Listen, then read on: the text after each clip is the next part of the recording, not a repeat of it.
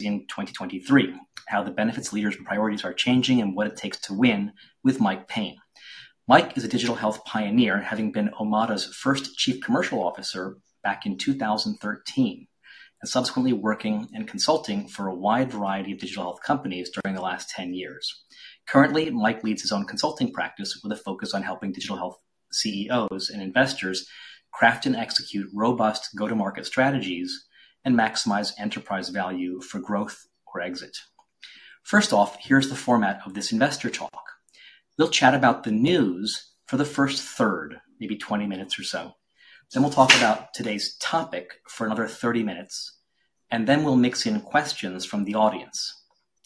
Um, you can ask questions in the room chat or through the through the ask to be a caller button.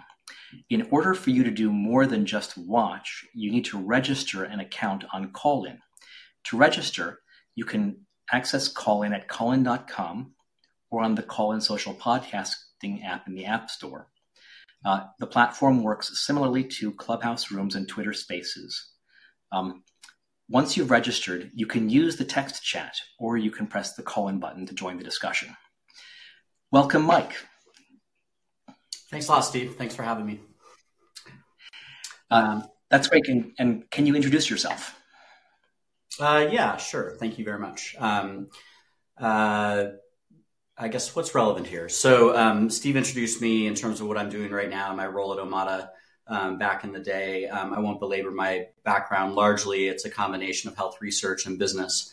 Uh, I spent 10 years in biotech after my MBA and then switched over to digital health um, with Omada in 2013. And then since then, uh, have spent the last 10 years um, both with uh, as an employee and in a lot of cases advising and consulting for other digital health companies, as well as on the other side, if you want to call it that, uh, pharma companies um, and other potential acquirers or strategic partners of digital health companies. Um, definitely grateful to be on here and also grateful to have been uh, part of what I would consider kind of the founding generation of digital health entrepreneurs. Um, I feel like in the last 10 years, I've kind of seen what's worked, I've seen what hasn't. Um, you know, what's clear uh, is that many of the products and services are effective at improving health and quality of life, and, and most save money too. But most have not had the chance to demonstrate that at scale. Um, and I think that's you know due to a variety of, of system level factors, um, in addition to you know some issues happening at the company level. But those system level factors include, um, uh, but are not limited to, uh, clinical licensure, reimbursement coding, interoperability, um, payment models, so much more. Um, so in summary, we've got great digital health products. I think most people on this call probably believe that. Um, but we as a society, um, you know, haven't figured out how to or have incentives aligned against scale delivery and payment uh, for those good products. Um, and what I would say is that, you know, 10 years ago in 2013, as uh, the first class of us were kind of envisioning what this would look like now in 2023, um, we hope from an impact point of view that it would be millions of patients and probably tens of billions of dollars from a market size point of view, if not more. Um, and I think, unfortunately, at this point, uh, you can kind of replace the B with an M, right? We're probably at the tens of millions or hundreds of millions, um, uh, you know, uh, debating how you uh, count certain acquisitions, but um, it's not as big as we thought it would be. Um, and so I think we're at a point where um, we need people to think differently um, to work across silos. I think we need to solve some of these, you know, big system level issues from the top down to some degree instead of from the bottom up, just from within a single company. Um, and that's what I've been focused on recently in my consulting and advising um, to CEOs, investors, and to some, in some cases, the acquiring uh, company categories that I mentioned before. Um, trying to both um, figure out what the growth strategy and go to market strategies are, because that's been the big area um, from an obstacle point of view. Um, and then, to be honest, in some cases, um, helping investors and CEOs figure out how to get uh, acquired and, and absorbed and, and, get societal value and also financial value out of all the hard work they've done in the past several years. So, thanks again for having me on. I'm excited about the discussion.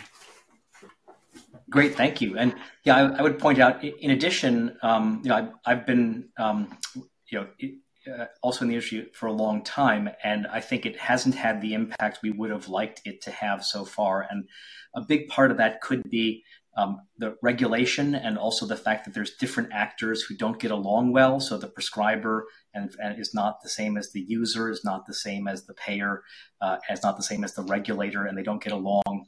There's that. I, would say one unexpected boost, I think, was the pandemic because the pandemic caused created uh, provider behavior change, which is extremely difficult to get providers and their institutions to change their behavior, and also got patient behavior change. And so it got patients and providers to accept telehealth visits, for example. Now, that doesn't cover everything, but it does ensure that there's a sort of an electronic workflow driving the whole process. And then uh, real life visits almost become secondary to having a digital front door and a digital workflow for the patient because we went through a period of time when patients literally couldn't go into clinics and so everything had to be online so that, that that's an interesting you know, uh, uh, silver lining to the cloud of the pandemic, I think.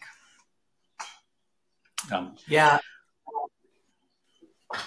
Well, good. Yeah. Well, so with that, we'll, we'll, move on to macro outlook. Uh, so the macro outlook is increasingly important, unfortunately, to digital health innovators. Um, and so we cover it more. Um, the first is that today the Fed had day two of its Open Markets Committee meeting. Um, and day two out of two. And as expected, uh, just at two o'clock today, Eastern time, uh, the Fed announced that it was raising rates uh, by 25 basis points. That was widely expected, and so that uh, didn't really have much of an effect. I think the Nasdaq was down, uh, you know, less than half a point uh, on the news. Um, and all in all, I think um, uh, you know that, that this is a good outcome for innovators. What we and the, the, fed also said some words like it did last time that it's coming to the end of the period of rate rises and that this might be the last time it raises rates. Um, people are still interpreting what the fed said this time. All in all i think that's a good outcome because we have a, a situation where ceos are swimming in the pool and investors are sitting on the bleachers not jumping in the pool when you ask them why, there's a bunch of reasons why, but one of the reasons is uncertainty. The Fed could, could raise rates, the NASDAQ could pull in a lot, uh, changing valuation levels. No one wants to get in today when the Fed, when the Fed could raise rates, the NASDAQ pull in 30% and valuations could tumble tomorrow. So, uh, with, with, the Fed signaling an end to rate raises, uh, this could resolve some of the uncertainty. This could be a catalyst that resolves uncertainty and allows VCs to sort of get back in the pool more. Um, and uh, in that sense, I think this this was good. It also uh, further rate raises would be bad for innovators because high rates in general are bad for innovators. So, Mike, I don't, I don't know what you think of today's announcement. Um, um, yeah, I mean, at a at a macro level, Steve, I, I tend to agree with you. I think that um, I, I, do think that the picture will get better from an investment point of view, and I, uh, you know, I agree with the the concept that you know, coming up in the next year or two, um, as things ease, that some, you know, uh, health unicorns could head out to market.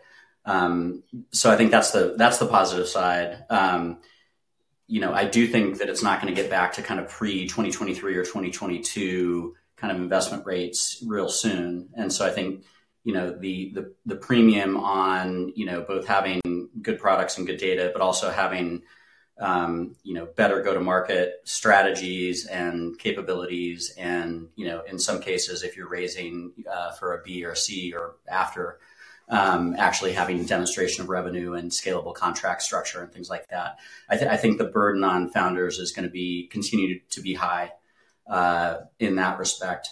Um, going back to what I said before, um, uh, briefly, you know, I do think that there are a lot of um, companies at this point, um, and investors at this point that are you know looking at the fundraising environment, and it's hard enough where at least as a backup um, strategy, they are you know trying to figure out what what an exit could look like, um, you know, an acquisition. And I think that that is something we haven't you know faced for quite a while in digital health. And it's interesting because you know most founders and to some degree a lot of the VCs in this space are not that familiar with um, sitting on the other side of the table in these acquiring company categories like pharma, med device, insurance, uh, health system, you know, big tech. Um, and it's a very complicated thing to figure out like how these types of assets are actually going to be absorbed and valued highly because the go-to-market question has not been answered. Um, so I, I, I, see a lot of that happening in addition to you know good companies and good products starting to to gain funding. And I think the last thing I would say is, um, you know, it's going to be a while, I think, before there's whatever you want to call it, rational exuberance um, from an investment point of view in the space. And um, because I think that, you know, the next several uh, digital health, health tech companies that do go public, um, there will still be some skepticism about them, in part because of the the Teladoc acquisition and then right, to, or sorry, the Livongo acquisition and then write down by Teladoc, right? That that was not a, a fait accompli upon um, the public exit, and so I think folks are going to look for more evidence of a longer public runway. That's great. Thanks. So just covering some other macro issues. So, uh, you know, there continues to be a weak private investment environment for digital health. Uh, and the NASDAQ for the last three months has been going largely sideways, a little up uh, for the last couple of months. Um, and uh, what we want to see is a lot of lift in the NASDAQ because digital health valuations in general track things like the NASDAQ. Um, uh, and um, uh, so for inflation, we still have an inflation environment that's, that's uh, it's too high, but at least it's not it's not compounding and increasing. Um, the IPO window remains closed. That's bad news. We'd like to see the IPO window open. That means in, that private investors can get returns um, and can be enthusiastic about investing in stages like CD, cross, and crossover. Um, uh, we're seeing signs of a potential opening that we're going to track here in the IPO window with J&J Kenvue, they're the makers of Tylenol and Band-Aid, uh, uh, being slated to go public, a spin out of J&J. Instacart announcing it'll go public. ARM, the UK chip manufacturer. These are all big companies. Um, and what needs to happen, they may go public in the fall. They're, the dates are not certain. We'll keep tracking that. But what needs to happen is that, is that they need to IPO at a certain uh, offer price. Then they need to go up and they need to stay up. and if that happens, then in the fall, the IPO window for tech will be open. And that will then cause boardrooms for digital health unicorns and others to say, we can go public and for them to start the process. And so you could see their IPOs as soon as the spring would be early. That's a, best case scenario, and that's going to help. You'll you'll you'll see maybe higher multiples will be coincident with that. There is a lot of buy side investor demand for IPOs. They're just waiting for a favorable environment, but they tend to like the alpha they can get with IPOs. looking for more product, um, and um, so th- that's what we're looking for. The first piece has fallen into place successfully, I think, which is the Fed raising ba- raising rates 25 basis points and then signaling it's not going to raise rates much more. That that resolves one of the major uncertainties for private investors. Um, we could be entering a recession. So um, commentator Jason Calacanis says that we have entered a Fed-caused recession. Um, Lawrence Summers, my, one of my favorite economists, says we're not in a recession, but there's a 70% chance we will go into a recession this year. Um, and Fidelity says that we're not in a recession, their, their chief economist, but that we're in the late stage of an expansionary period, expects we will go into a recession within a few quarters and expects it to be a shallow recession. So I'm on this case, I'm mostly following Fidelity. Um, and recessions for innovators are mostly bad because they cause the, the, the, software budgets you sell into to go soft. That's why they're mostly bad. They're, they, they create harder times. But in this case, the, the silver lining is that that's how you deal with inflation. Recessions are how you deal with inflation. Uh, a recession is a real solution to the inflation problem. We want inflation to go from five or six percent to two or three percent. That could possibly happen with a re- with a recession. Uh, uh, so, and and the the prior raising of rates is what caused us to go into a recession and would cause the decrease in, in, in inflation. So, that's that's a um, a summary of the macro outlook. Any other thoughts, Mike? Um, I guess the only other thing that popped into my mind, Steve, when you were talking about is um, if it's true that the window, you know, for tech and health tech uh, from an IPO perspective, you know, opens sometime in the spring. I think the other thing for all of us to, you know, start tracking is the impact of the election, next year's election, um, on, uh, you know, and health policy from both sides or anticipated health policy from both sides um, and you know whether or not that'll be an accelerant or a deterrent um, to you know health tech in general. Mm-hmm. That's great, and you know oftentimes in the in the presidential election cycle, uh, a, a, coming election where an existing president is seeking reelection that's coincident with a uh, fiscal stimulus and with and with monetary expansion as well. Um, uh, and, and that could get us out of a, a, a shallow recession. So next, I'll touch on valuation levels. So interestingly, you know, I, I like to follow the SaaS Capital Index, uh, and their latest numbers have come out, and they are saying that the median valuation levels for all public SaaS companies in the last month were, on average, uh, 6.5x uh, times forward revenue. That's the next 12 months revenue. Um, and that's down from the March numbers of an average of 7.1x. Um, and this is as compared to the long term median over several years of about 8x. So we're down quite a bit from, uh, from the long term median of SaaS, of forward SaaS valuation levels. Um, and uh, so I'm, I'm going to say I think that uh, SaaS companies pulling in, it was somewhat unexpected, but this is probably due to higher interest rates, expected rise in interest rates, inflation, and recession fears uh, going into that. Um, high growth SaaS is still trading at 8 to 12 times forward revenue. And this compares to the, the highs of 2021, those crazy times, when the median SaaS was trading at 16 times and high growth was trading at 30 to 35 times. I don't think we're going to see those, those valuation levels again for a while. Um, the valuation environment is still risk off, meaning that investors like profitable companies, even at the expense of growth, and don't like uh, uh, uh, earnings negative companies, even if their top line growth rate is, is, is, quite high. This is in the public environment, and that's trickled down to all to all investors. Um, and then uh, also, commentator David Friedberg, he is claiming that 70% of companies that went public over the last three years are now trading below the cash that they raised. Um, and if you carry that analogy over to the to tech companies that are at Series C stage or later, or digital health companies at Series C stage or later, it implies that 70 plus percent of these companies um, have a valuation lower than their preference stack. So this is a big problem. This is an overhang problem uh, where uh, uh, there's expectations of stakeholders the company's worth so much, but in reality, valuation levels have just come down a lot. Uh, and this can create problems of uh, that maybe the CEO wants to raise money, the board is not supportive of raising money because that would cause uh, the the valuation on paper to have to pull in, um, or where an outsider might be willing to acquire the company, but the in, internal stakeholders of the company can't agree to be acquired for a comparatively low price today because they had their their stakes in at a much higher valuation level.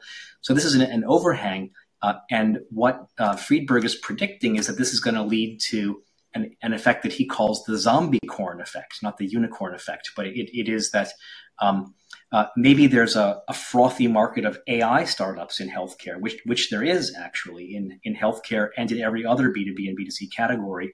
Um, and so, very talented people uh, are going to say that their equity is locked up and stuck with no clear path forward in a unicorn, um, and so then they leave and join and get a new um, a, a, new you know piece of equity at at reasonable levels um, with reasonable expectations built in at a new startup. So this could be a time of increased dynamism where established big funds say we're stuck when it comes to our C and later uh, stage companies, but we could do a lot of early stage investing where we're seeing a growing number of small funds doing happily doing a lot of early stage investing.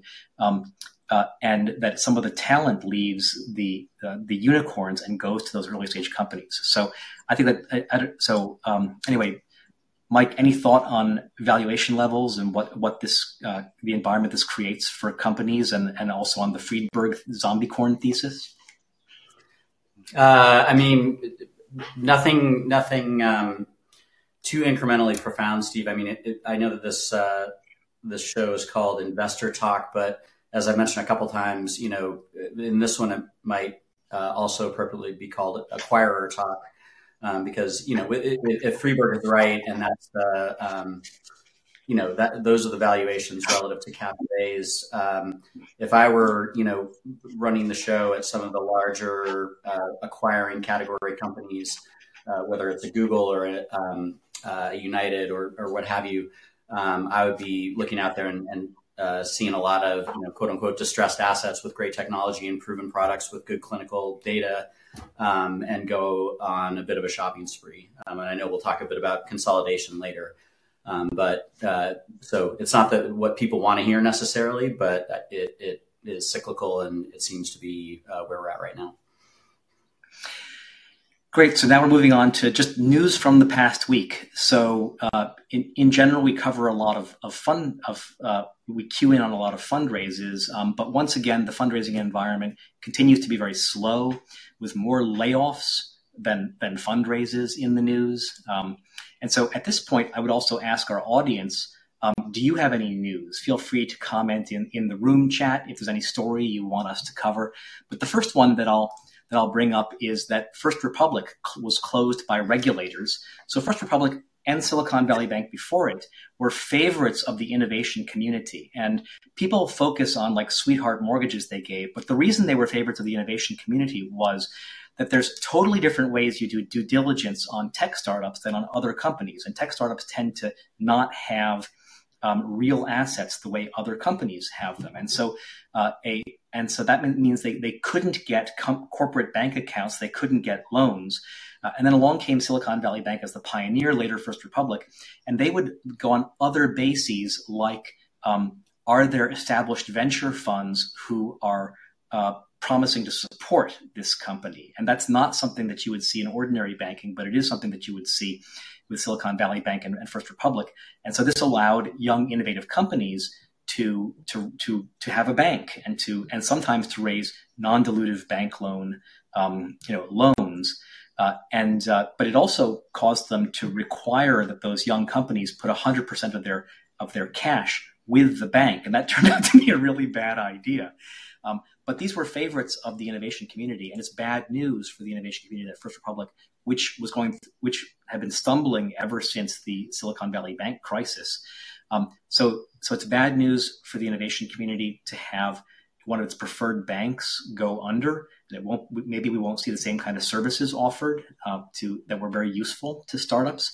And it also means that the banking crisis isn't over. And uh, and so, and what this is, is probably the US financial system and the Fed are strong enough to uh, backstop further banking problems.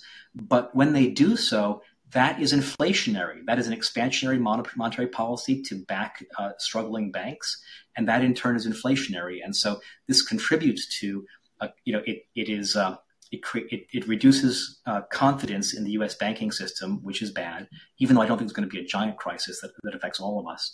And then it's also inflationary, which is bad. It contributes to other inflationary pressures. So, any thoughts on that, Mike? Uh, general agreement. Um, as a as a First Republic customer, uh, a little bit sad uh, and friend with some of the folks there, but I agree with you on kind of the status and the health of the the sector. So um, then, uh, and we have a question from Dave in our audience. Discuss Amazon's Halo exit. Um, uh, so I'm actually not not sure. Uh, I'm, I'm, a little stumped on that. Uh, Mike, do you have any, any thoughts on the on the Halo on Amazon's Halo exit? Uh, I mean, I, I, I do know that Amazon announced that they were going to ramp down the Halo program, which I think has been in place for like three years. I was not deeply familiar with all the um, the attributes of it, and especially not the, the, plans for it. Right, it had a it had a wearable, I believe, uh, if not more than one, um, and was focused on more of the what I would consider health and wellness side, as opposed to you know with their one medical acquisition. Um, and and of course the uh, Amazon pharmacy that's more on the you know medical side. Um, and I think I don't know. I can think about it, Dave. I think that um, my my point of view is that you know having kind of worked at the intersection to some degree of health and wellness and then you know kind of classically considered medical care um, and trying you know in my roles having tried to sell that towards employers and then to some degree towards insurers um, it, it, there are various reasons both you know from a payment model standpoint um, a provider uh, you know connection standpoint that those two things are so completely different. Consumer health and wellness versus anything that has a physician and a reimbursement code and a claim submission associated with it Um, and so, to some degree, my guess is, um, you know, the folks at Amazon um, are, are, thinking that they are doubling down on the, you know, the medical side uh, for the time being, and perhaps seeing how things play out in, in terms of, um, let's call it consumer health data acquisition. Um, and obviously, you know, Apple continues to invest in that, and Amazon had said with Halo that they were going to potentially, you know, uh, have some level of integration with Apple, at least have apps and such. Um, so I, I, think maybe they're taking a backseat for now and, and, seeing how that plays out.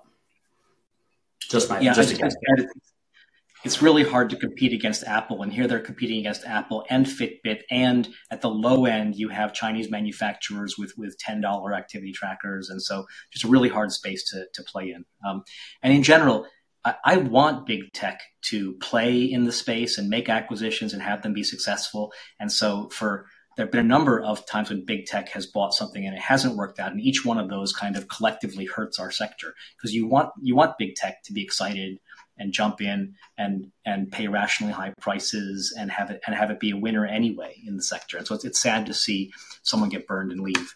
Um, so, but but Amazon actually has a big commitment overall still to healthcare and bought One Medical and, and may find it better there. So, other news, um, you know, Practice Better, a Canadian practice management platform for health and wellness practitioners, raised 27 million, led by by Austin Gideon at Five Elms. Um, so here, this is uh, in the practice management EMR space, uh, and uh, uh and so it'd be nice to say that this was some sort of, of return to normal for investors investing in digital health companies, but uh, but actually, so this is led by Five Elms is, is not particularly well known in the digital health space, and so this is kind of a, a one off. I, I, don't think this this is this signals a trend of um, investors returning, um, and then uh, you will uh, a college student mental health company raised a $30 million Series A led by Education Growth Partners. So that's interesting because you have a,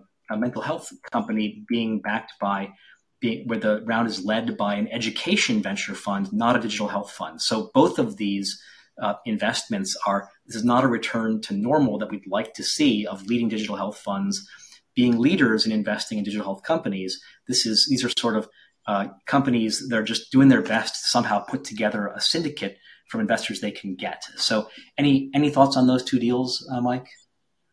Uh, not not at this time. I agree with your points of view on those. So, also Kindbody, which is a uh, uh, a leader in in fertility in, in femtech and is a hybrid fertility and reproductive care company raised 20 million, I'm sorry, 25 million in funding from Morgan Health Ventures. Um, and uh, I think that was Cheryl Pegus there was the lead investor. Um, so this is interesting because this company has raised $315 million to date. So this is quite a large company. And here they are raising a, a small round at a late stage um, from Morgan Health Ventures. So interestingly, Morgan Health Ventures is actually a corporate venture fund of JP Morgan. Um, and it's the part of JP Morgan that's very active and interested in it, it, the employer paid for health sector. Um, and so, uh, you know, this is this is very interesting. Uh, I'm not sure what to make of this. This is not a sign of a, a big Series C or D or crossover round. This this you know it, I, there's not enough information to know what to make of this, but it could be just a, you know a company just looking looking for a bridge because the IPO window is not open, so therefore you can't get the big later rounds. So therefore they were able to raise 25 million from Morgan Health Ventures. Um, any thoughts on that, uh, Mike? Um, that that one's Kindbody and, and the fertility space are uh, close to my heart, if you will. Uh, the masters that I did in health services research at Stanford Medical School actually was focused in the infertility space, um, and it's been a fascinating space, space both from a you know, employer health benefits point of view, to some degree, a digital health, um, you know, looking for the reasons for infertility point of view. The list goes on and on, and uh, and and of course also that um, you know the the the margins can be fairly high. Uh, in part because there's a fair proportion of infertility procedures that happen on a cash pay basis. Um, and Kindbody, from what I remember, is one of the few, you know, digital health fertility companies that uh, is combo digital and brick and mortar. They actually have fertility clinics. Um, and uh, so I don't know what the the round was specifically for. Um, but I do think that th- there is a growing trend right now, and I've seen it across multiple therapeutic areas of, um, you know, both digital health, um, you know, virtual medical practice um, companies thinking about opening clinics in certain areas and kind of doubling down more locally and regionally and trying to achieve really significant share in revenue.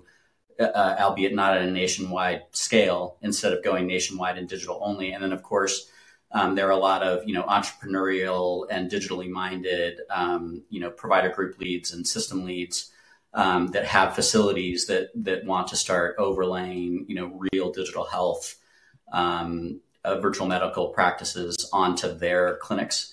Um, and so, so I anticipate over the next like five to ten years that you'll see a lot of investment in these businesses because, to your point earlier, Steve, um, you know, most digital health companies that just have offices in San Francisco, you're right, they don't have real assets, quote unquote. Um, but it's pretty compelling when you can actually have the combo of a, of a real grown up digital health platform along with a clinic system um, and uh, ostensibly also have pre existing provider agreements or at least relationships between the providers and the local insurance companies. And that that's been a big barrier for the virtual only medical practices as uh, we've gone out and tried to get insurance contracts, especially ones that are not traditional fee for service provider agreements. Yeah, so I, I, there's a number of VCs um, have embraced this this hybrid care model, or also I've seen it called tech enabled services. I've also seen it called alternate care delivery models. Um, so like Nancy Brown at Oak uh, and Lisa Suennen at, at Manatt and, and several others. Um, and they're investing in healthcare services companies that are technolo- technology led or tech enabled services companies. Um, and kind of the idea is that the healthcare buyer, who may be a doctor, for example, is so bad at running a small business and is so bad at buying technology and is so bad at implementing technology that how hard is it for the black turtlenecks to just start a medical practice and then go and eat, the the the the, uh, the white coats' as lunch. Uh, and so that that's sort of a new bet that Silicon Valley is is making is that uh, it'll be able to fund these hybrid care companies. The downside is that what Silicon Valley really wants to do is invest in companies that have a software model and have high margin and that scale rapidly. Um, and they don't particularly want to invest in services, which often have low margins and scale slowly. And so this this is somewhere in between. This is um, you know moving towards services, and hopefully they wind up with a model that is more competitive than than businesses run by doctors, um, and that. Uh, uh, that is higher margin than plain old healthcare services, um, and that scales a little more rapidly than plain old healthcare services. So that's the bet with with hybrid care. Um, so then I'll mention so hearing startup um, Tympa Health, based in London, raised a twenty three million dollar Series A um, to to expand further in the UK, also in Europe, also in the US led by Octopus Ventures, which I think is the most active London-based venture fund in digital health. It's probably by uh, Eyal Rabinovich over there. Um, other investors include Dara Capital, uh, Yacht Investments, Bob Davis, uh, who was I think was the founder of Lycos and a Highland Capital partner and a Boston uh, technology legend, uh, and Jeff Leerink, uh, the founder of Leerink Partners. I'm glad to see he's in the in the um, in the angel uh, business or the individual investor business, uh, and that he wasn't hurt too badly by the wiping out of the equity of the of the shareholders of Silicon Valley Bank, which acquired Leerink. Um, and so, and this company uses a smartphone for hearing health assessments, among other things. So this is interesting because this is almost a standard great investment, except it's happening in Europe instead of in the US. And so we're still not seeing a return to lead investors in the US leading. We're seeing uh, Octopus doing it in London, which is where you'd expect it to do it. Um, but uh, you know, so but it's good to see this happening. It also shows how European companies have to be born with a U.S. strategy, and here they are getting the money to go pursue that strategy. Um, but we're not, we're just not seeing, uh, you know, uh, lead U.S. investors jumping in the pool this past week. Uh, any other thoughts, Mike? Um, no, I'll hold off on that one. I, I trust you. So then last is uh, Arizona-based virtual care platform and telehealth company eVisit uh, acquired New York-based Bluestream Health, a virtual care management platform, giving eVisit a virtual front door. Terms were not disclosed. Um, eVisit CEO Sachin Agrawal um, led the acquisition. Um, the company was is backed by Goldman Sachs Asset Management's growth equity business. Um, so this is interesting to me because in telehealth for the last 10 plus years, we've seen entry into the sector. We've seen enormous entry into the sector. And now I think we're seeing maturation and consolidation in the sector. So each of these companies in the past would have wanted to grow on their own. But now, you know, we're actually seeing a decline in telehealth a little bit with the end of the pandemic, people going back to in-person visits. And so we could see a growing consolidation in telehealth, I think. Uh, Mike, any, any thoughts on that? Um, I, well, I don't know the kind of classic telehealth market as well as you do, Steve, but I, in general, the trend holds true, and I think that there's a lot of other, um, let's call it uh, core capabilities, for lack of a better term, that in the last uh, you know 10 years have been developed in so many different digital health companies. Like one that's near and dear to my heart is you know health coaching, um, you know, and and and and that uh, was at Omada, Adverta, who I uh, helped lead for a while, and, and at so many other uh, companies. And um, for those on the call that are familiar with you know the digital health coaching model, there's a whole lot of complexity wrapped up in there around staffing models and training and hiring just in time and data enabling the coaches so that they're efficient and you can achieve a certain you know uh, preferential um, coach to patient ratio all of that um, and as I've advised and consulted companies and worked in some, um, you know, for the most part, uh, these companies are kind of reinventing the wheel uh, all over the place on on that. And so I think that's another point of potential consolidation um, in this type of environment is uh, rolling up some of those things, you know, from a technology standpoint, from a coaching staffing standpoint, um, and trying to achieve best practices to get the right unit economics for health coach enabled um, services. That's great. So now we'll move to upcoming conferences. So here's where we uh, we talk about upcoming conferences and review them and say whether the you know, the, whether the digital health CEO, the digital health innovator and leader should attend them. So first I'll mention um, BIO, June 5th to 8th in Boston. Tickets are $3,500. They have a startup stadium there uh, where startups can participate. I, I, I, would go to BIO. That is to say, so first of all, to understand BIO, um, 95% of people who are there are there for molecules, not for bits. Um, so if you're there for bits, you're part of 5%. You have to find the other 5%. It still can be good, though. You can find investors who want to invest in software companies. You can find um, pharma innovation executives, pharma product managers, and brand managers to talk to buyers, partners, other people. So it can be useful, but the whole conference is fundamentally about about molecules, not bits. Um, I would still go if I wanted to partner with pharma or sell to pharma um, or get an investment from a life science uh, uh, VC. Um, and so, uh, Startup Stadium, I would participate in that. They have a business forum, one on one partnering meetings. I would participate in that. Um, and so, um, so that, that, that's my view on bio. Then there is the Digital Healthcare Innovation Summit. That's coming up at the same time. It overlaps Boston, June 6th to 7th. Um, Flare and Humana are the co chairs. This conference focuses primarily on the healthcare services side of digital health, not on the life sciences part of digital health. So it's it is a, a different kind of it's a different part of healthcare than the bio conference.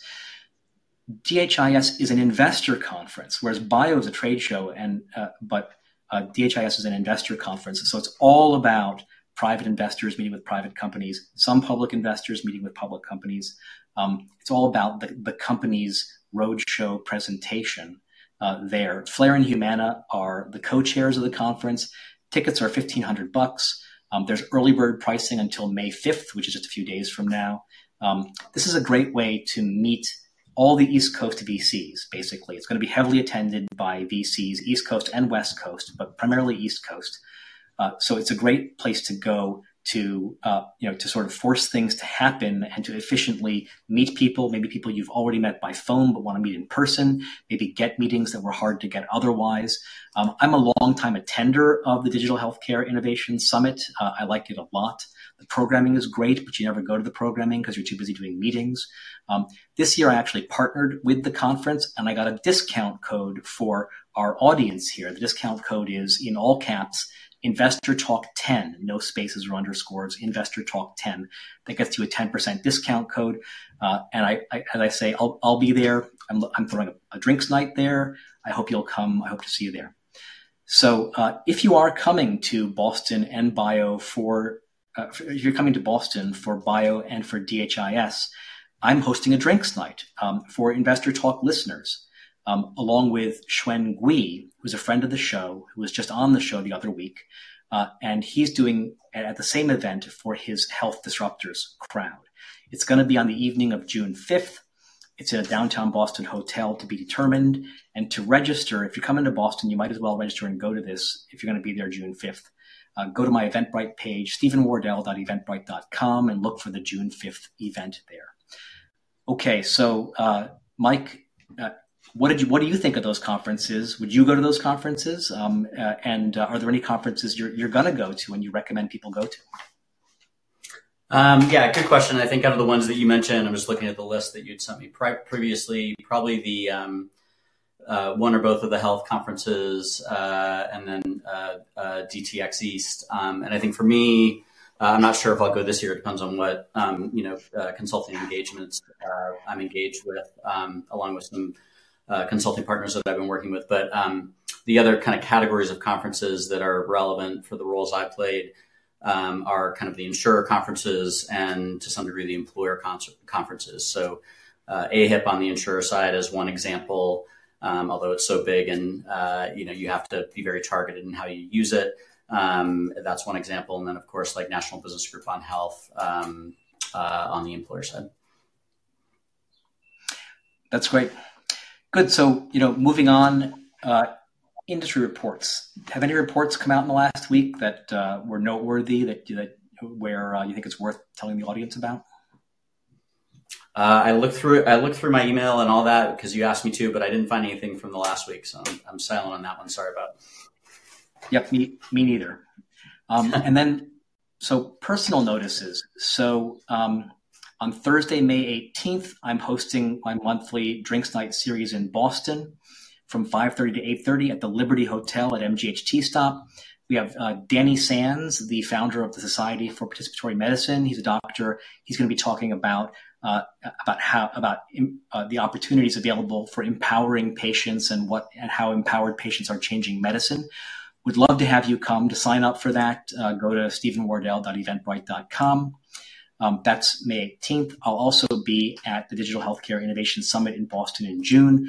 Would love to meet with people from our audience who are headed to Boston for that. Um, and then, as I mentioned before, June 5th Drinks Night uh, uh, during the Bio and Digital Healthcare Innovation Summit in Boston with me and, and Xuan Gui. Would love to see you there as well. Um, Mike, any personal notices for you? Um, it's actually a bit of a quiet time, unless any of you want to meet me at my 20th uh, Stanford Business School reunion next weekend. Uh, all quiet on my front. That's great. So now moving into our main topic is uh, selling to employers in in uh, 2023. Um, so uh, I guess I like to start this off in general by just talking about um, the strength of the budget. And so here we're going to talk about employers, but we're also going to talk about the duality of employers and health plans who often like virtually the same product and who and that channel someone who can sell to an employer can also sell to a health plan and so when you think about this category and the care management solutions and other solutions navigation um, uh, uh, there's also wellness there's also telehealth all the, in there is this a strong budget year on year? Are, are, do employers like these products? Are they going to be buying the same amount or more of them in future years, or or are, are they you know or are they losing faith in these products? What do you think about the, the strength of the of the budget uh, in 2023 and 2024 as compared to recent years?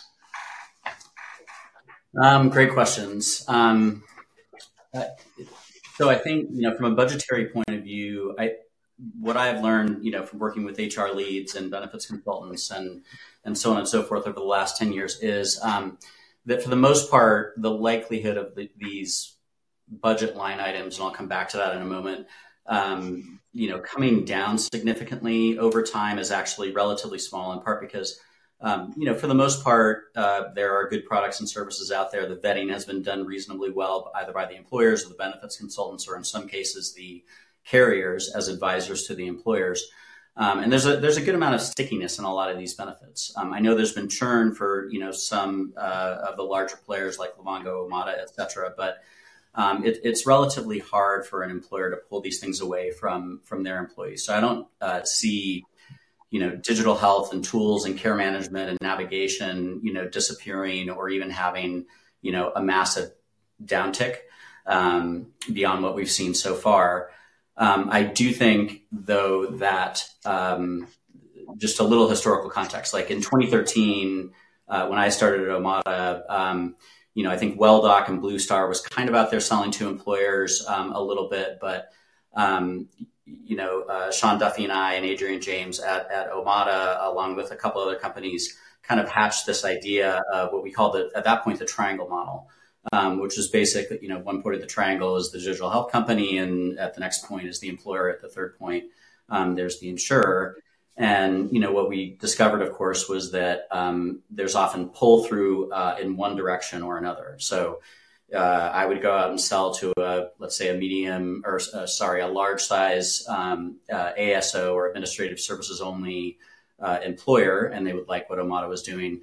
Um, and they would then turn around and um, you know do a contract directly with us, but also tell their carrier about us, either to have the medical directors there vet us from a clinical uh, point of view, or because they thought that the carrier might want to bring this to other uh, employers. So that was the employer pulling through the insurer, and then we would go do more work with that insurer. And by the same token, occasionally, uh, you know, we would go through the back door or the front door with a chief medical officer at a plan um, and they would say, hey, this could be great for either our fully insured or our ASO books of business on the employer side. Uh, so that would be, you know, the insurer pulling through the uh, employer in our direction.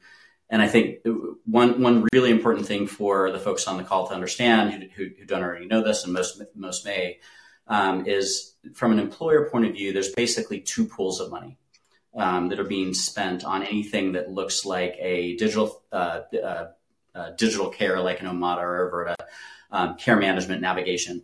There's the ERISA health plan budget uh, for for you know the large companies, the ASO folks that um, that have an ERISA health plan structure uh, that receives tax protection uh, or exemptions from from the IRS. And then there's the uh, you know it varies what it's called, but the health and wellness budget where they do not get a tax break on it, and that traditionally that's what employers have used on things like STEPS programs and cafeteria programs and things like that that don't qualify for um, the federal tax break um, on health related expenses for uh, for employers. Um, and in general, um, employers use the ERISA health plan budget um, uh, to work with their insurance carrier partners um, to process payments. and so, what's happened in a lot of cases for that reason is um, as digital health companies have gone and sold to heads of HR, especially as those digital health solutions have become less health and wellness feeling and more healthcare medical provider feeling, is that the employer has said, well, that sounds like something that should be flowed through our ERISA health plan budget. So therefore, our carrier should do the contract instead of us. And oh, by the way, we get uh, you know the tax exemption on it as a qualified health expense. Um, so a lot of the dollars that, at least in the early days, like the first you know three to seven years um, of, of, this generation of digital health companies, were being paid for directly by the uh, employer. Now are kind of getting shuffled over to the uh, to the carrier, um, and that's also been accelerated in down markets like the one we're having right now, where um, you know the HR budgets are getting cut because it's not a, a revenue center um, and the HR teams have even less people to evaluate solutions, um, evaluate contracts, and, and, put them through, and then manage the contracts for value from a partner management point of view. Um, the response of the HR team, of course, in that situation is either to ask the benefits consultant that they they're with to do that work for them or to um, outsource it to the carrier. So it's not it's not that um, you know if the direct to employer total budget writ large at the U.S. level has gone down or goes down. It's not necessarily because digital health is disappearing and it's you know it's it's uh, it's on the outs. Um, my anticipation is that just a lot more of those dollars are moving over uh, to the insurance contracting side, which has its own problems, but um, it, it's not disappearing. So uh, now imagine that you are um, the CEO of a digital health company in our audience who has begun the process of selling to employers or health plans. Um, and they're finding it's tougher now than it was 10 years ago. A number of things have happened. There's been an arms race uh, in terms of how good you have to be. Um, employers are looking to, to screen better, to, to, you know, to, to have someone to inter, put an, an intermediary in there to vet um, possible vendors. Um, what is going on, um, and uh, uh, how do these companies get in the door with employers and, and insurers? Um, and wh- how are those priorities changing? So there, there used to be a joke that sometimes employers liked sort of chronic care management. Other times they liked wellness. They would go back and forth. So there's they're definitely changing budgetary preferences. Um, how do you get in the door, and, and how are employers' tastes changing? Whew, there's a lot in that question. Um, thank you for that. um, so, uh, a, a, couple points in response, and let's have a little bit of a, a give and take on this. Um, you know, when I started this 10 years ago, there still were kind of, um, you know, vetters and gatekeepers, if you will. Largely that was the benefits consultants like the Willis Towers Watsons and Aon Hewitts and, and, and Mercers of the world.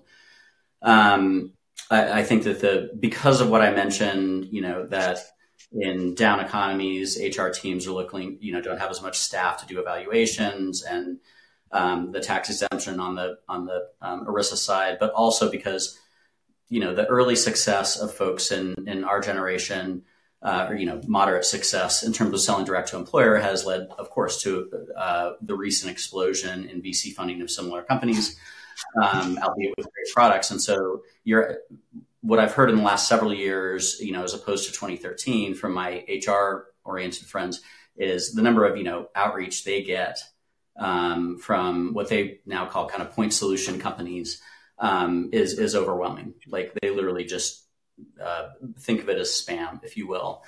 Um, so like the direct outreach piece, unless you can go through, you know, a networking exercise and through like a trusted uh, partner of the employer lead, um, you know, is very unlikely to to be successful, um, in my opinion. So, and that's why in some of the companies that I've helped out recently, um, I've suggested that you know, enterprise digital growth marketing, where you're trying to reach you know heads of HR, heads of health and benefits directly, but impersonally, um, is really not where you know the CAC on that is just too high.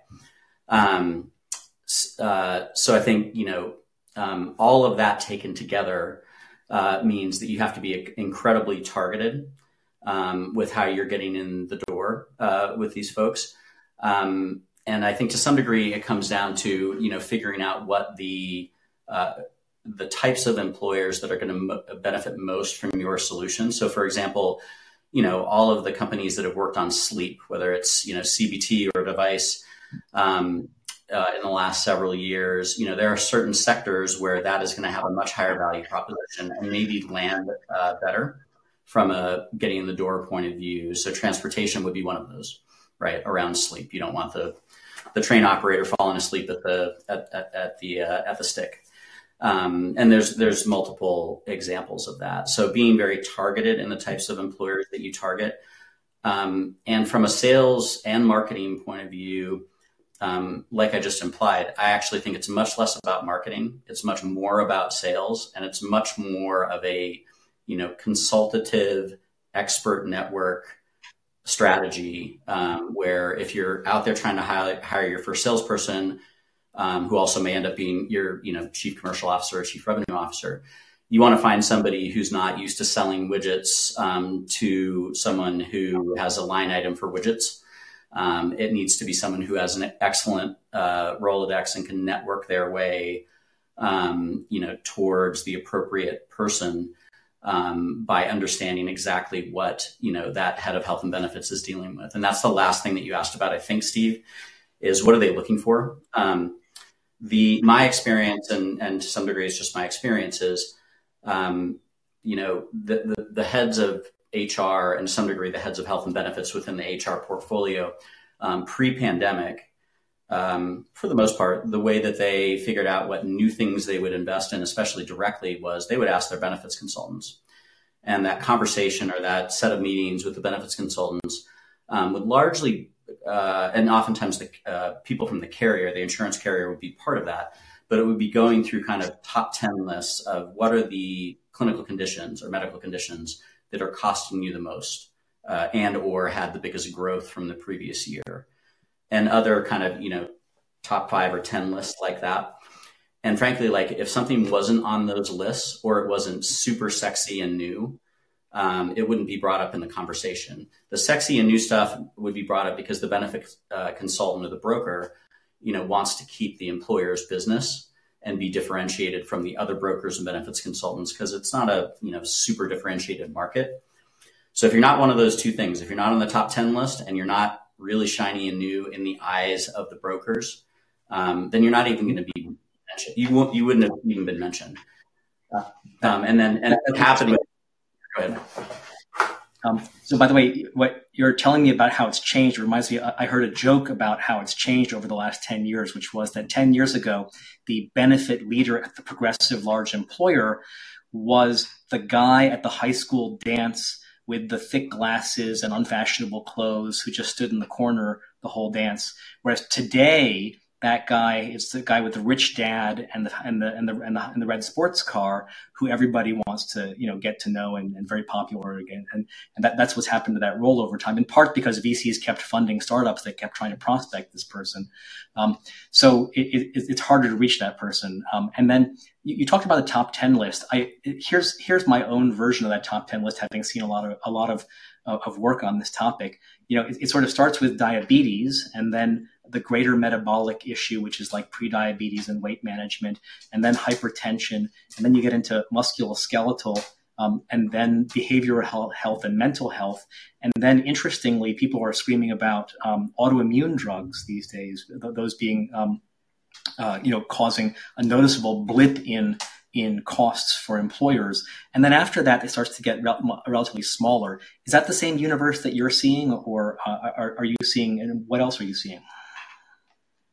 Um, let's see. I'm just I, I, wrote down what you said, uh, and I think you're right. Those are those typically are the top four. Although, um, you know, mental health is an interesting one because from a from a actual financial cost point of view, in most of those top ten discussions, mental health is not there because what they're looking at is the carrier data on claims, and you know, for the most part, because we haven't had a lot of new good branded antipsychotic medications introduced most of the you know medications are pretty cheap and and um, you know therapy unfortunately is not highly utilized and in some cases in a, is in a separate budget. Um, so mental health is one of those ones where it's not in the top 10 from a cost point of view which actually has um, to some degree it delayed the you know the priority placed on mental health because it wasn't costing them that much until we got into the pandemic when it became you know a, a, a big deal because it was just so front and center and visible um, but with that as a caveat, I, I, think I agree with those. I think the uh, the ones that I would add that I've heard of, cancer is definitely one of them. Um, and you know, it, it kind of dep- that one kind of depends how big the employer is and like what their recent exposure is to like a small number of very expensive cases. But it's a meaningful, I think, minority, large minority of employers where they've had enough of those, you know, million plus dollar um, uh, cancer oncology cases in the last year or two um, where that's front and center. Um, uh, fertility, uh, if fertility is part of the health benefit that the, the provider provide, or sorry, the employer provides, um, then that actually tends to be um, relatively high as well. That's great. Um, can you talk a little more about um, the role of benefit consultants and carriers? just how imagine you're the CEO of digital health company how how do you early think about getting people on your side? It's all of its extra work to do. Who who do you start talking to, and how can they help you, and how do you persuade them to to pick you and help you? Oh man, where do I get started? Um, uh, I mean, I, will drill down to that in just uh, you know 20 seconds. Um, the the way I think about you know health, the I guess healthcare go to market, and the, let's call it the payment ecosystem for healthcare writ large, is that you know there are multiple decision makers, purchasers um, that influence the actual purchase uh, or, or, that make the actual purchase, you know, in a gated fashion in some case, because like a doctor, a patient may ask for a therapy, which is part of the purchase decision. The provider or the doctor may then prescribe the therapy, also part of the actual purchase decision. Then the insurance company may prior auth that, you know, so it's structurally part of the purchase decision.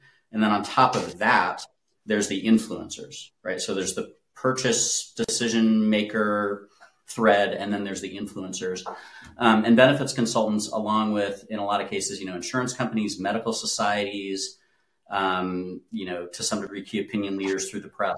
All of those are influencers um, that are quite powerful, just because there's such asymmetry of information in healthcare. Um, and you know, the U.S. healthcare system has been designed that way with uh, until recently to some degree, and it still is, um, with you know physicians knowing everything, and you should just say yes to your physician, whatever he or she says. Um, so that with that as like broad context, benefits consultants are one of those. Um, most of the big benefits consultants uh, have you know clinical people and even full clinical teams that work um, within them and actually vet solutions. Um, and then of course they have uh, folks that do kind of the actuarial work to look at ROI and things like that. Um, uh, and then of course they have the account facing people who work directly with um, you know, with the employer HR team. Um, and so, I mean, in the companies that that I've been a part of, or at least some of them, and advised, um, we tactically we have hired um, uh, at least one person who used to work at one of those benefits consultants um, to act as basically a channel, you know, sales and partner and management and relationship person. Um, and, and part of that is, you know, so that we from the outside in can literally just navigate like who are the right people that we need to be talking to, both to, um, you know, have them vet us and also then stay friendly to us as the product evolves and the data evolves and all of that. Um, and I guess the, the last important um, thing I, that, that I would say about the um, benefits consultants is that what you're really trying to do with the benefits consultants, well, I guess two things. Number one is yes, you would love it if the benefits consultants, um, you know, recommended you to one or all of their uh, employer clients. That's actually the second, asp- the second or aspirational target. The first thing that you're trying to do with a benefits consultant or a broker is to get them to not say no. Um, and and by the way, this this not say no thing is repeated elsewhere in healthcare around like um, you know, if you're a digital care provider um, who's doing uh, MSK like you know virtual PT stuff like a Hinge, um, you want uh, the orthopedist that your patient is working with to not say no to them using Hinge at home as a part of their PT solution. You know, that's the table stakes. You of course would want them to recommend Hinge, but first you got to make sure that they don't say no. And it's the same thing with benefits consultants because anybody here who's going to sell to employers, you need to be out there talking to employers ostensibly directly, and we can talk about why um, in a bit and how. But when you go talk to those first, you know, five, 10, 100 employers, most of them are going to turn around if they like you at all, and they're going to call their benefits consultant and say, "Have you heard of these guys or girls?" And like, you know, do you think they're legit? Um, so you just want them to not say no in that scenario. And then insurers, can you talk about how you um, and you know should you be focused solely on employers but talk to insurers anyway, or focus solely on insurers, um, or and then and still, or you know how, how do you how do you think about selling to insurers? Yeah, um, I, I, get gray hairs about thinking about selling to insurers. Um, no, uh, uh, seriously though, I, I as I mentioned earlier, I think that the shift in general, the trend has been from you know, majority of the focus and the sales and the to some degree the revenues uh, on the employer side versus insurance to you know shifting it has shifted the other way in the last 10 years obviously there's still plenty of direct to employer contracts and i don't think that's going to go away completely um, but i do think it's been shifting for the reasons that i talked about earlier um, when it comes to selling to insurers um, you know I think there's basically three ways you can do it. One is kind of the employer as a beachhead strategy. Um, and that is, you know, that you go find a small number of employers, hopefully of reasonable size, um, you know, probably 5,000 employees or above. Um, and there, there's about 5,000 employers in the US that have 5,000 or more employees. So it's not a tiny pool. So if you go get one of those employers to sign up on a direct contract, and then you can, you know, you do good work with them, and you convince them to talk to their carrier about you and introduce you to the their accounts lead or to the chief medical officer. That's the employer beachhead strategy. The second strategy would be actually doing kind of you know research, academic research projects, or or you know projects um, that, that in theory are designed to validate your solution in any number of ways that we can talk about later. Um, uh, but do so in a more rigorous, you know, uh, evidence-based way where it doesn't have to be a randomized controlled trial, but preferably something that's overseen by an institutional review board or IRB. Um, that then you can actually uh, hopefully get it published in a peer-reviewed journal, um, but at the very least show some, um, you know, uh, health services research rigor around it, and then get that to the chief medical officers group at a given insurance plan um, because they are looking for that level of rigor. So that that's kind of approach two, and then you know to some degree approach three is the the you know strategic networking uh, sales type of approach that I was talking about earlier. Um, I, I, I, guess the I guess the last thing I would say about insurance companies, um, and I'm sure most of the people on the call uh, are familiar with this, but but um, for those that aren't, um, you know, insurance companies, the average one is big, it is Byzantine, complex, um, and it's hard to figure out who does what. Um, and that's especially true if you're looking for kind of innovative, uh, let's call them product categories, or you're thinking about disease, um, human disease in ways that aren't aligned with the traditional specialty structure of American medicine. Or if you're thinking about having a payment model that is not traditional uh, reimbursement coded fee for service, i.e., you know, a bundled payment or value based payment slash risk based payment. Um, the people at insurance companies who deal with value based payments and risk based payments uh, are in a completely separate group from the um, on uh, for the most part from the people that deal with you know traditional provider fee for service uh, contracting and credentialing and all of that. Um, so there's a lot of complexity there, and and it's like you know every plan is a snowflake in terms of those types of details. But at a very high level, there, there's three groups within an insurer that you're going to have to sell if you're going to get a contract. Number one is, uh, especially if you want to work with employers through them. Number one is medical, uh, usually overseen by the CMO. Number two is um, the uh, accounts or group um, business, which is the employer, uh, largely the employer businesses, fully insured and administrative services only, where the employer bears risk. And then the third one is the actuarial team, the CFO's organization that actually does the vetting on how this will affect their premium rates across different books of business. So there's there's more of our of our planned questions, but I just wanted to to jump into some audience questions for a moment. We have John asking, uh, "Are you seeing a question of going for reimbursement codes instead of having employers or insurers cover as a benefit outside of CPT codes? Um, is that is that related to the employer to insurer shift?" Um, oh, that's a good question. Um, the reason I'm pausing, John, is because I, I, think my answer is yes, and I'll I'll come back to that in just a sec. The answer is yes, but um, the problem going on the code side is that unless a code already exists for what you're doing, and the reimbursement levels for that code, uh, w- which are typically initially um, you know set set by Medicare um, and what's called the RUC uh, after a new code is approved. Um, uh, unless there's an existing code for what you do that can actually make you money and, and hopefully put you in the black instead of the red, it's a very long, complicated, and risky process to get new codes um, created kind of for what you do as an individual company slash individual new product category. And in fact, um, it, it's basically impossible to get um, a new code created for just one company, just one type of product. And that's, of course, because the folks at the AMA CPT editorial panel, which is the, the entity that you know, approves new code requests, um, they, they, don't want to approve a code just for one company's product unless it's like literally, you know, revolutionary. So the exercise of getting a code is actually a work with your competitors uh, in Washington and in the halls of the medical societies type of exercise, as opposed to compete with your competitors. And that's why a lot of digital health companies they're kind of late to the game or don't really understand this type of policy level work that needs to be uh, cooperative instead of competitive.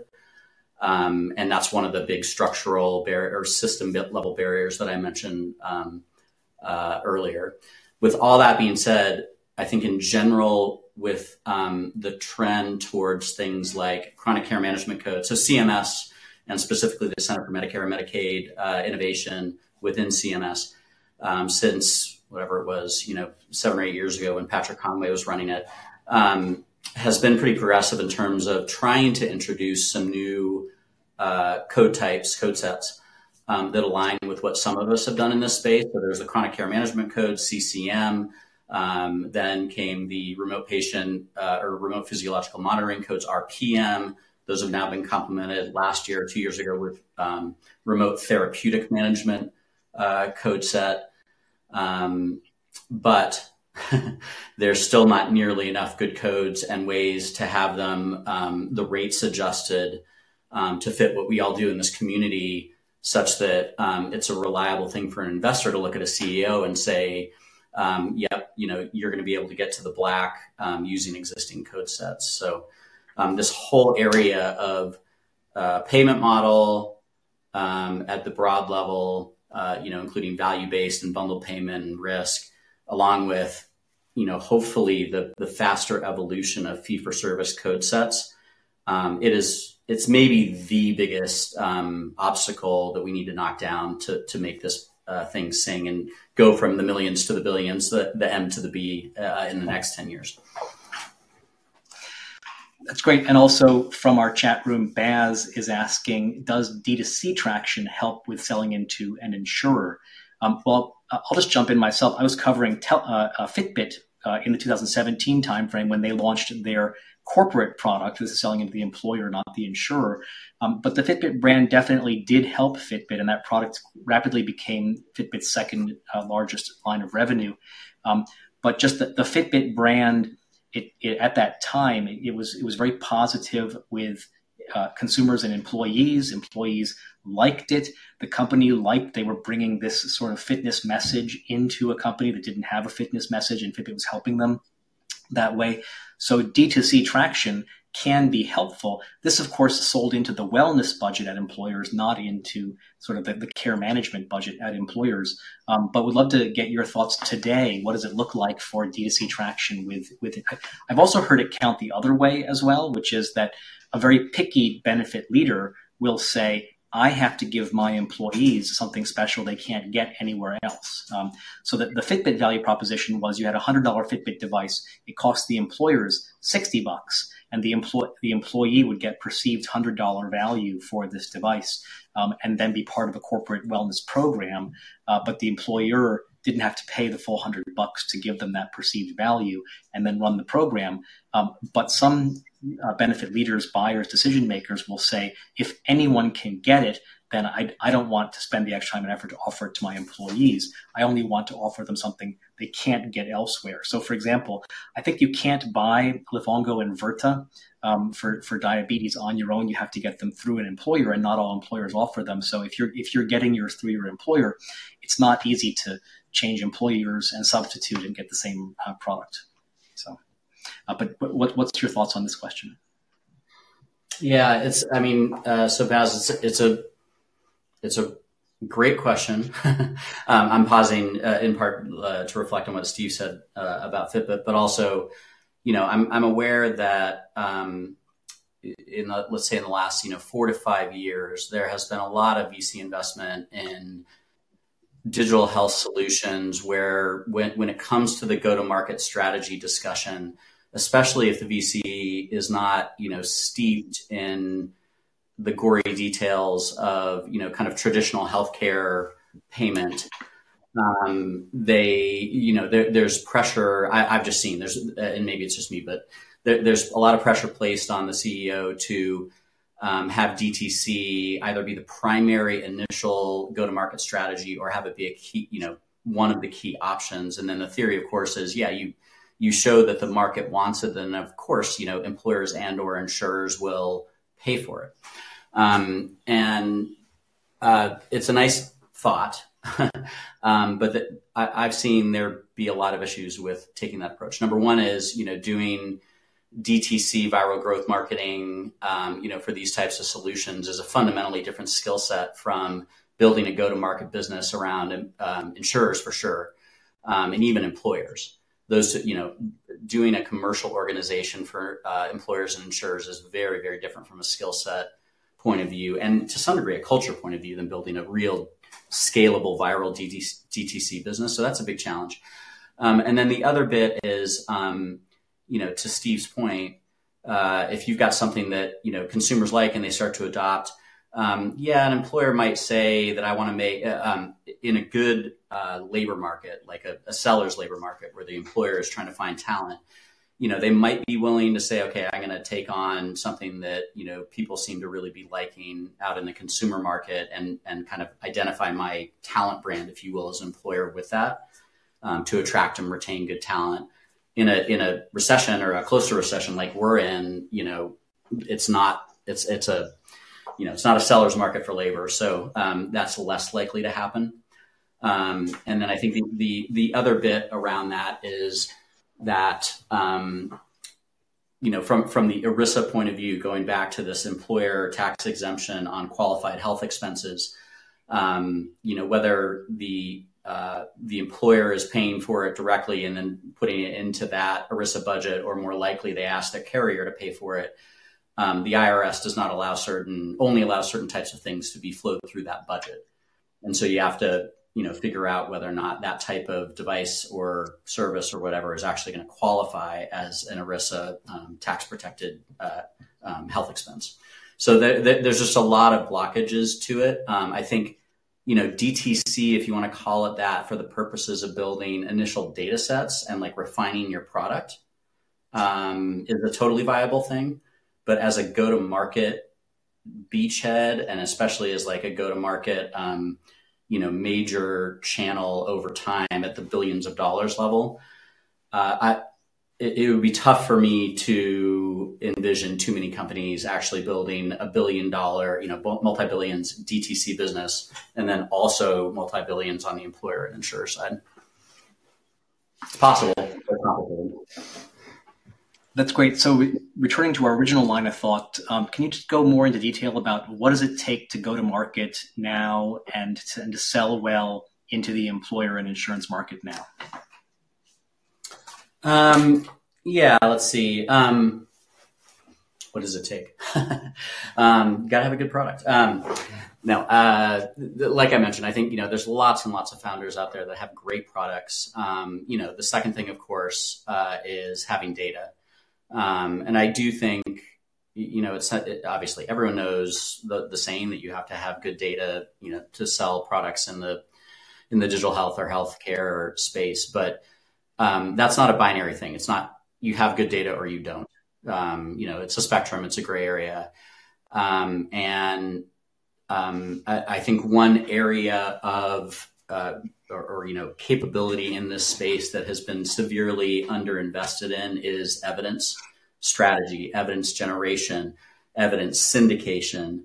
Um, and you know, folks like Evidation, um, and, and there's several other firms that are doing this. Um, but I don't think there are enough. Number one. Number two, um, I also think that on average, um, your average founder and or the average VC that's funding them is not actually either aware of or willing to invest in the robustness of evidence that's needed um, to go beyond getting a few pilots to being a billions of dollar business. Um, and we can go deep on that if, if you all want um, what's required. But at a high level, um, you know, evidence strategy, it's not just do a bunch of studies that show that there's a clinical outcome. There has to be, you know, clinical evidence. There has to be engagement evidence, both initial and then ongoing, if it's any type of chronic thing. There has to be some level of, you know, quality of life and or satisfaction um, uh, research and outcomes shown. And then there's the health economics and actuarial piece. Um, and I'm saying both of those words intentionally because, uh, you know, those from the academic side will say, oh, you've got to do a health economic analysis, which traditionally means a peer reviewed, randomized controlled trial, you know, that does cost benefit with utilities and stuff like that. Uh, but on average, if you're selling to an employer, in a lot of cases, selling to an insurer, they don't want to see cost benefit or cost utility analysis. They want to see actuarial impact, um, which is looking at you know a claims analysis of um, even if it's retrospective of a um, an active group compared to a um, you know demographically and case controlled uh, matched cohort. So all, all that stuff that I just said, um, all of that is is actually as key a capability as hiring your chief product officer and your head engineer and your head of design because when like when I'm out selling as a chief commercial officer, I'm selling the product. But then the next question, of course, is show me the data, both from a clinical point of view, but from an economic point of view. And the conversation goes nowhere if that data is not acceptable to the customer, especially on the insurance side, you know, where they they traffic in data and they traffic in uh, actuarial analysis. So I think that's that that's a big one. Um, and and the last the, the, last thing I'll say right now, and then we can kind of um, devolve into pieces of this. Um, you know, what does it take to sell? Um, maybe a little kind of anecdotal story. Um, so I, I, at a high level, I believe there's um, two products actually in most digital health companies. The first product is the one that most people found digital health companies to create, and it's the one that most people think of and are excited about, which is the product or the service that faces the patient. And everybody, a lot of companies put that product together. They have a great initial, you know, product market fit and prototype, and they get some good data, on, you know, in those categories that I just mentioned back. And they're like, "Sweet, we've got this thing that, you know, has data and it's validated, and now it's gonna, now we're going to scale it." right and then and then they try and scale it and of course that's very challenging from a go-to-market point of view and it's not just the initial sales bit um, you need to be able to scale, uh, you know, sales, marketing, account management, uh, analytics, um, uh, care team coordination. If you're part of a care team that goes outside of the organization, so all these things that are kind of enterprise or B2B, and they're a little bit of the unsexy part that most founders didn't really think about or, or get excited about when they jumped in. That's product number two, right? It's the enter, enterprise healthcare product. There's the patient facing product, and then there's the enterprise healthcare product. Um, and, and, and the thing is, like, as I've gone out and sold this stuff to employers and insurers, we get through the, the patient facing product pitch and they're like, great, this is cool. Like, um, so how are you going to work with us? Right. And that's code for them saying, what does your enterprise product look like? Um, and it's analytics, it's IT infrastructure, it's, um, you know, it's account management, it's customer support, which most companies don't think about until the last minute. All of this stuff. And you really have to, uh, sooner rather than later, um, hire actually a full product team and engineers that are dedicated to this stuff that know how to do claim submission and data science and customer support packages and things like that. Um, so you got to have that also, or else you're at best you're going to get a pilot and then not be able to not not be trusted to scale it and at worst not even get the pilot because the potential insurer or customer will know to ask about that and they won't like the answer. And I've also heard, you know, may, maybe you have some pilot customers uh, and now you're trying to make a new sale and they'll say, well, you know, we have a lot of hourly workers. Um, and so we want to see the actuarial results for a customer of yours who has a lot of hourly workers. And we have a lot of workers who are on their feet all day and not at a desk. And we want to see if your benefit is the same for people who are on their feet all day. And we have our workforces." You know, mostly over 50. And so we want to see the data for a workforce that's mostly over 50.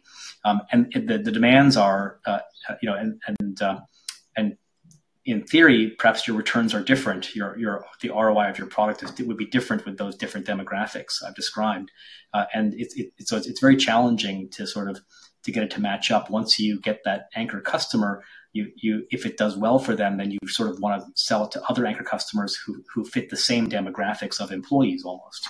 So.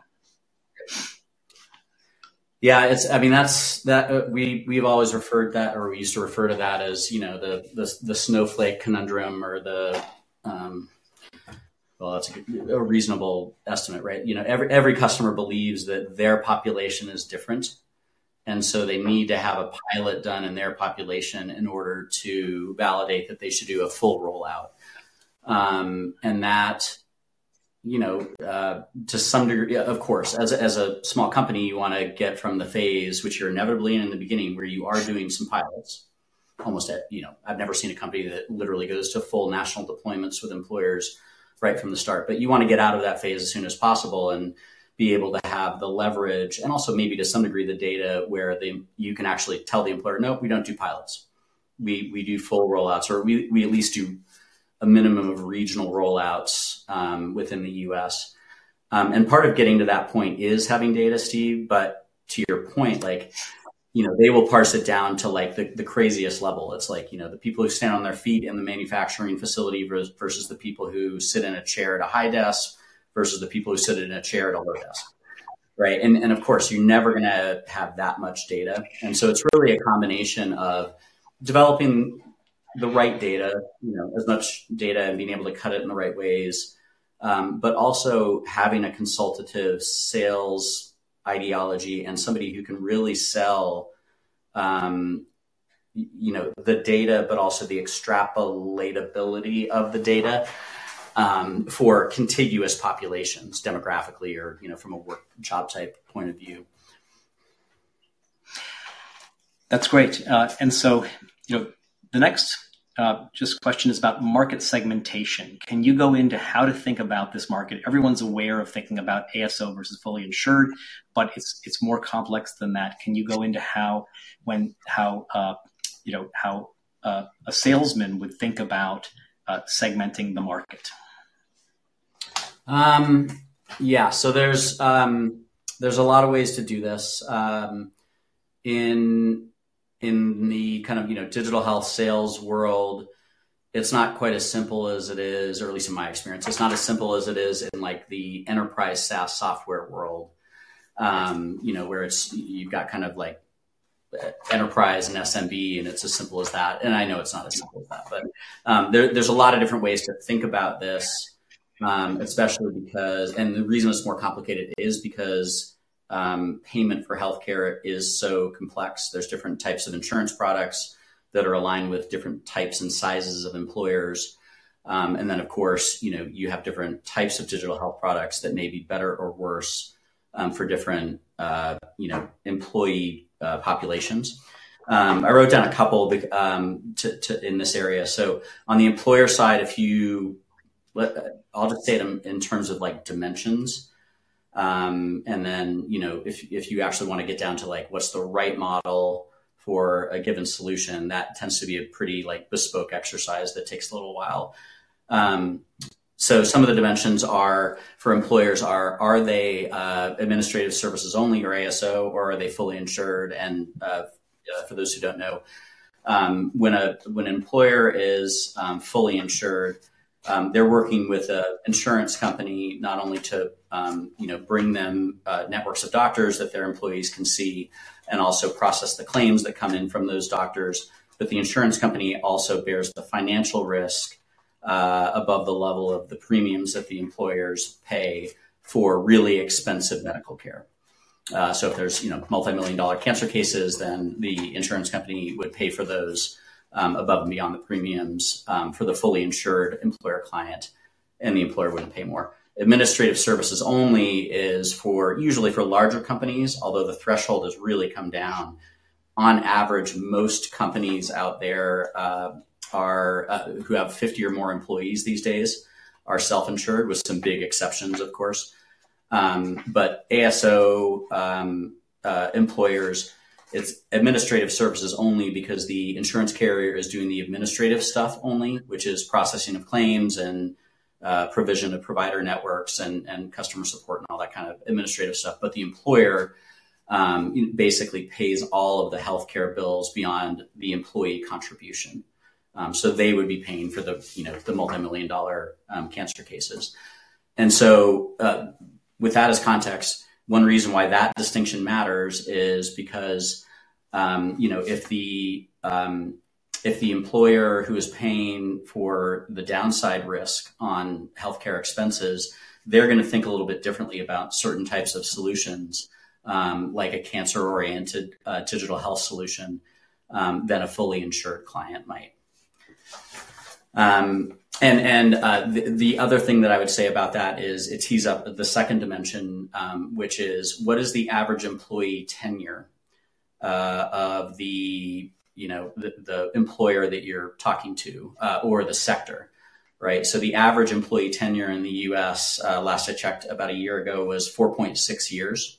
So average person in the U.S. stays at their employer for 4.6 years. The range, of course, is crazy wide right? Like Steve, like you were talking about, you know, uh, retail uh, with month, you know, with with uh, seasonal employees uh, and even hourly employees, you know, huge amount of turnover. So their average is like down below a year, uh, or maybe a bit over a year, whereas um, you know some others is like uh, up into the double digits. And of course, for chronic conditions, you know, the retailing companies in the U.S. they don't when you think about it, unfortunately, they don't have much of an incentive to pay for diabetes prevention for somebody who won't be on their payrolls six months from now or 12 months from now. Whereas somebody who has them for 10 years and maybe they have an aging population in place as an employee base, they have a huge incentive to do that. Um, so looking at Bureau of Labor Statistics data at the sector level, which is available publicly, is a great way to continue to hone the types of employers that you're calling on. Um, size of employees uh, is an obvious one. Geographic scope is another one, actually. Um, you know, are they, uh, and, and, this also depends on where you license to practice medicine or whatever you're practicing, if that's a, a thing for your um, product model or service model. Um, but beyond, uh, you know, where you're kind of licensed, there's also the question of, you know, are you, um, do you want to actually serve a national employer right off the bat? With all the implications of that for the hours that you keep customer support for. Um, and the degree to which you might have to go on site sometimes to do service or to actually see patients or members or employees. Um, progressive versus not is another dimension. Um, and, and a lot of entrepreneurs uh, and, and, chief commercial officers actually talk about, you know, is it a progressive employer? Um, and that basically means is there evidence that they have, you know, spent money on and, and hopefully stuck with some, you know, digital health interventions. To some degree, that's visible from the outside in. Like if you go to your competitors or other analogous companies, they'll sometimes have logos on their website. Occasionally, you'll be able to do web searching to find, you know, employee health benefits that are offered. So there, you can have somebody. I've actually had like Mechanical Turk with Amazon go through and do that for me. You know, basically find employers out there that have certain types of progressive health solutions in place.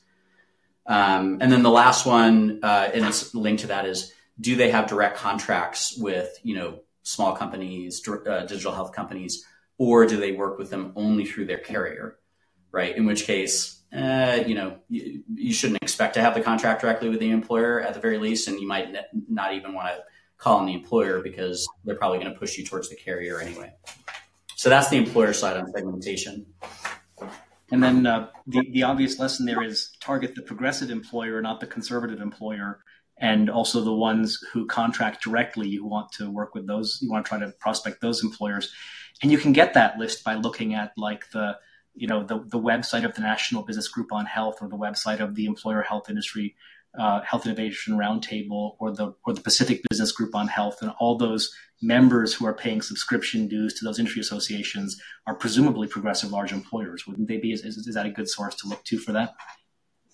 Um, I think that's a good source to look to for that. I actually, if you don't mind, I, w- I would take a tiny bit of exception on the point of um, going after the the kind of like known progressive employers, uh, unless you have something that's like really, really different. And that's because those employers are the ones that already have a lot of staff that are managing various, you know, digital health company partners. and, and they might not have the bandwidth to do more. And so to some degree, this is one where you want to you want to try and find the companies that are in between the like really progressive and already have their dance card full, and the ones who are so conservative that they would never ever consider it. There's there, there's companies in the middle, and hopefully they're the ones where your solution fits there, like the transportation for sleep thing that I mentioned earlier. Um, you know that, that where it kind of fits the bill. Um, and I also think another vector you, you brought to mind, or another way to think about it, is also about what is the the growth trajectory of the company from a revenue and profit point of view.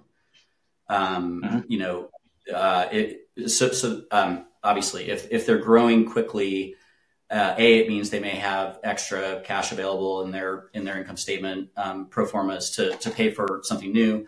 And of course, they also may be in a more competitive labor market where they want to provide perks to attract top labor and retain it. Um, and so when you take we, all these dimensions that I mentioned, to some degree, it's a multidimensional problem, right? Where you want to, mm-hmm. you actually, as a, smart analytical like CCO or CEO, you want to take all these dimensions and you want to try and find, you know, companies that that are optimized across as many of those factors as possible and make the short list of, you know, 10 to 50 um, and only call on them. And that's how you you can avoid hire, you know, hiring a big sales team is better analytics and better strategic thinking along these multiple dimensions at once up front. That, that's great. And for our audience, now is the time to get your, your last questions into the chat room. Um, and then, uh, uh, Mike, can you go into like insurers, how to think about insurers? Um, yeah. Uh, so insurers, um, I mean, there's about, depending on how you count it, there's about uh, 250, 300 insurers of any you know, kind of like reasonable size in the U.S. Um, and if you, you know, it's very consolidated. Uh, there's the big five or six, depending on how you count them, and then Medicare, of course. Um, so there, there's a there's a good level of consolidation. Um, uh, the uh, one thing to be really clear about is, um, on average, uh, the frontline salesperson, the field salesperson, who is going to be effective at selling to employers um, uh, you know, in a in a um, kind of energetic way uh, with high returns um, is likely not the same profile as the person or people that you need to go sell successfully to insurers. It's just a different capability set and different background, right? The the HR side with employers, um, there's plenty of analytical people, but there's also a lot of folks who lead HR groups, you know, where um, it, it's a bit more of like an emotional and also um, you know cultural fit type of sell.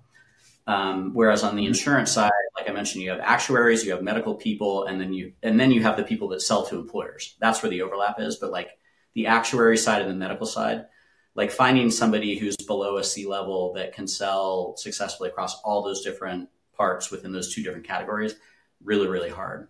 So if you're hiring out both sides, you're going to need to hire some employer, you know, at least somebody to do employer and somebody to do insure. Um, for insure, I think it uh, th- there's a couple dimensions, like I mentioned earlier. Same thing, not as many. Um, number one is you know what's their geographic scope. So there's the large nationals like Aetna and Cigna and, and, and the gang, um, and then there's you know the state level blues, uh, and and some of them are you know regional. Um, and then there's some non non Blue Cross Blue Shield state level plans, um, and then there's some like hyper local uh, plans as well that just operate, you know, in a region or in a, a few counties or even in a large metro area. Um, and to some degree, um, you know, selling to those, uh, it, it, it's not totally linear, but like it's a lot slower to sell to a really large national plan than to a smaller local plan, um, not surprisingly.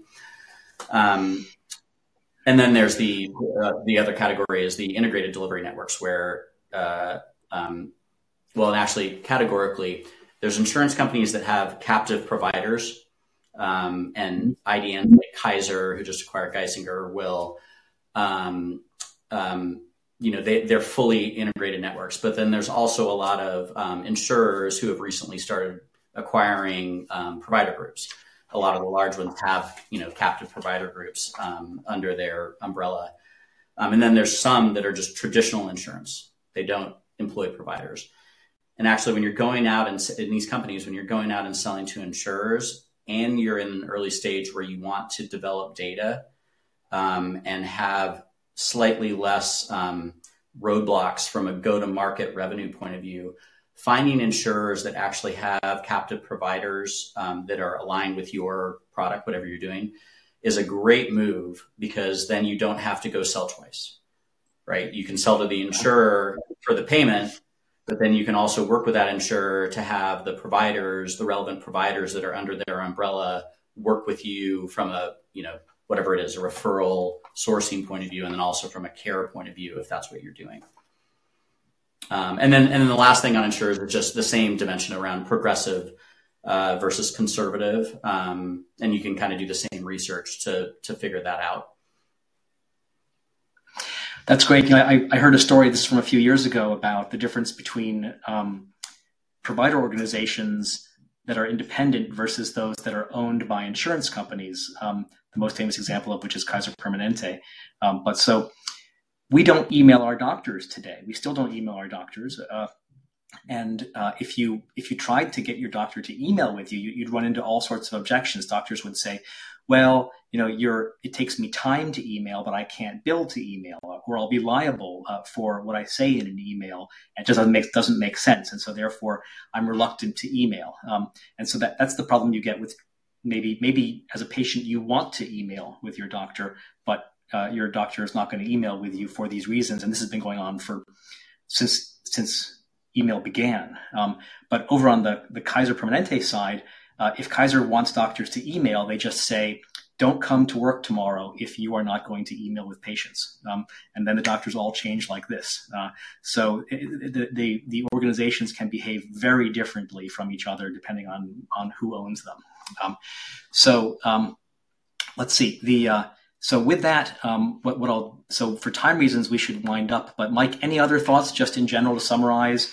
You know, if, uh, so we we had you know this market's evolved a lot over ten years. Um, it was going great before the pandemic. Then the pandemic, uh, you know, up upended a lot of stuff, changed a lot of the priorities of the of the progressive. Uh, uh, uh benefits leaders, um, and now we're post pandemic, but we might be going into a recession. Any thoughts on the overall mood of the market and what direction it's going, um, and other concluding thoughts? Um, I guess, yeah. I I, so, Steve, I think um, you know your comment that things were kind of going great before the the pandemic. I I agree with that, but I also think that was kind of like stage dependent. Um, you know, before the pandemic, it was you know whatever six seven years into this um, and I think it felt like we were going well because, you know, we, we, we, had a couple of exits and, you know, there were some companies with tens of millions, maybe into the very low hundreds of millions in revenue, um, you know, which seemed like a good growth curve. But I think, I mean, in some ways, I think even if the pandemic hadn't happened, um, I think that we might have seen a real slowdown on this. And it's because that was kind of also right around the point when all these systemic issues that I mentioned earlier um, obstacles, whether it's because of perverse incentives or just not not kind of knowing how to do it, um, uh, got in the would have gotten in the way of you know going from the M to the B, from millions to billions, um, and actually scaling the enterprise product um, out to the level that we all uh, imagine. So, I think that would have happened um, inevitably, um, and so uh, you know, c- coming out of the pandemic, I think you're right that what you said in the beginning that the pandemic was helpful in a lot of regards. Um, and I think now the question is, um, you know, do we have the people in place, um, whether you know whether it's in the companies, the, small companies themselves, or in the investors, but also, um, you know, in the broader ecosystem, uh, um, to stop thinking in silos, number one, and stop thinking in self-interested kind of ways from from within those silos and start talking about things like you know what is the next stage of data interoperability standards that can support um, you know uh, personalized um, maybe even ai driven um, you know uh, provider support for patient interactions. And you know what is the how do we actually solve this problem of you know uh, aside from the capitated environment that kaiser represents um, you know, in a fee for service environment, how can we provide the proper incentives for doctors and patients to interact with each other over email or chat asynchronously, asynchronously and digitally when that actually is going to be either more efficient or more effective, right? So, so there's, um, I don't know, there's there's some higher system level thinking and kind of like skating to where the puck is going. And like when I when I've been doing consulting lately, it's um, you know, the one thing I kind of like ask my clients to take on faith is like I, I don't want to work with them if all they're interested in is the next like year or two. We need to be like crafting strategies that say, okay, five years from now or 10 years from now, what does this look like if we do it right at that system level? And yes, we'll do, I'll help you with, you know, strategies and tactics at the company level, but I want to do that after we, or as we also agree on, you know, what does that company strategy um, prepare you for if we assume success at that systemic level that takes, you know, the M to the B? That's great. Uh, well, thank you. Uh, so you've been listening to Digital Health Investor Talk uh, with your host, Steve Wardell, and many thanks to our guest today, Mike Payne. Um, you'll find a list of upcoming Investor Talk shows at stevenwardell.eventbrite.com. You can follow me on Twitter at uh, where my handle is at Steven Wardell to get notice of upcoming talks. Um, we'll see you next time on Thursday, May 11th for What's Hot in Pharma Tech what are the big pain points in pharma and how can tech fix them with Jeremy Sohn? Jeremy is the managing partner at P74 Ventures and a former global head of digital licensing and investments at Novartis. And for our Boston and Massachusetts audience, uh, our next monthly Digital Health Investor Talk uh, drinks night is Thursday, May 18th, um, uh, 5.30 uh, to 8.30 in the lobby bar at the Liberty Hotel. Um, thanks very much, uh, and I'm signing off, and thanks for joining us, Mike. Thanks, everyone. Take care.